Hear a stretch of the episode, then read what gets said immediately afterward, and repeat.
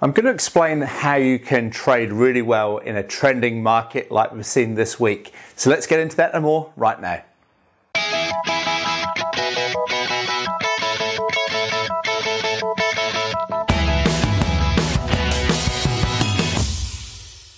Hi Forex traders, Andrew Mitchem here, the Forex Trading Coach. This is video and podcast number 233. Now this week we've had a fantastic change around in the market. We've had some very good strong trends as opposed to last week when we had uh, the American Independence Day and we had non-farm roll, uh, payrolls. Uh, the market was pretty flat last week, quite range bound, whereas this week we've had some fantastic trades, some great opportunities to get into the market and ride the trends. And personally I've had a great week so far had 13 trades that I've closed out, up over 6% on an account on a half percent risk per trade. And those have been across a variety of different time frames, some weekly charts, some daily, 12 hour, 8 hour, 6 hour, and 4 hour charts. Very little time per day actually spent trading but uh, just over 6% return, half percent risk per trade. 13 trades, that's all. There's three trades still open behind me. They're all in positive territory, so I'm looking at maybe increasing that to maybe 7 or even 8% by the end of the week.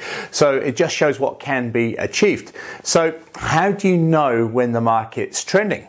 Because you know you can generally only see that in hindsight after it's actually happened. In real time you really don't know if it's trending it's range bound it's going to reverse what's happening.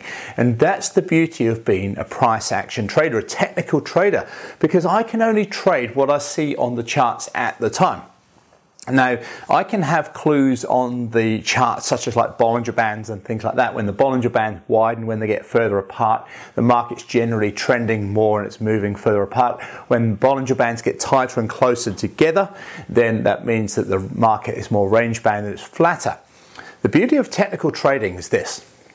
If the market is range bound and it's very flat, I generally know where um, you know where to put uh, profit targets and stop losses because I can figure out those levels according to what's happening in the market right now. And quite often, when the market is range bound and flat, you don't actually find too many high quality trade setups. So therefore, if the market's flat, like last week, you don't see much happening. There's not a lot you can trade. You know, you can take some trades, but very few.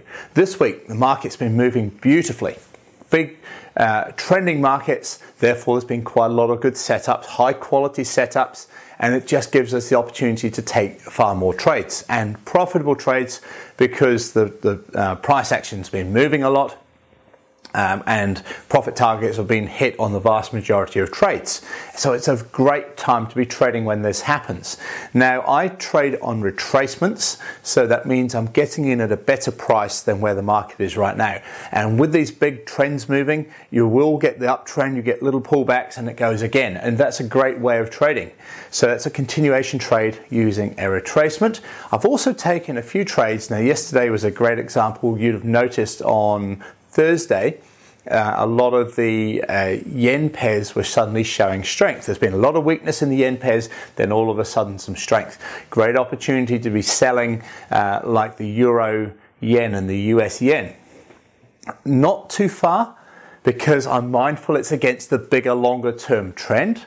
But I am with the strong trends you are. I am expecting to see some form of exhaustion and an overbought or oversold area, and then look to ride the market back down again, knowing that the bigger picture is up. Get out of the trade fairly quickly, which we had to today, and then waiting for buying opportunities again to ride the market back up in the overall direction so you can profit both ways.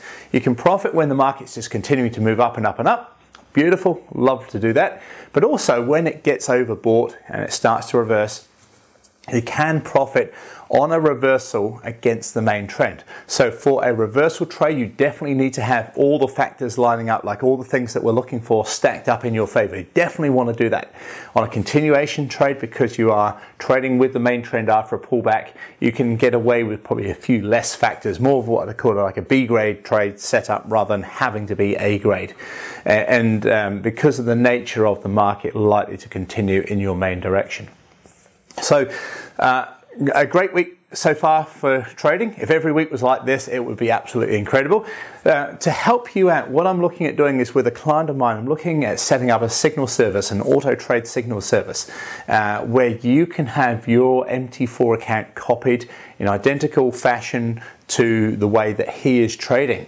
Uh, one of my most successful Forex clients. If you're interested in having your account uh, through a signal service, an auto trade signal service, uh, basically a mirror image, if you're interested in having your account traded uh, by this client of mine, uh, using the identical money management, low risk money management trade approach that he takes. Uh, if you're interested, let me know. Put a comment below this video. Uh, you can email me. You can add it to YouTube. If you're looking at YouTube, you can add it to my website. If you're looking at my website right now, or if you're just listening to the podcast, you can email me, Andrew at theforextradingcoach.com, just to express your interest in the Trade Copier Signal service. Uh, we're looking at getting it started up in the next few weeks, probably by the beginning of August. if you're interested, do let me know and I can send further details through to you. So have a great weekend. I'll see you this time next week. This is Andrew Mitchem, the Forex Trading Coach. Bye for now.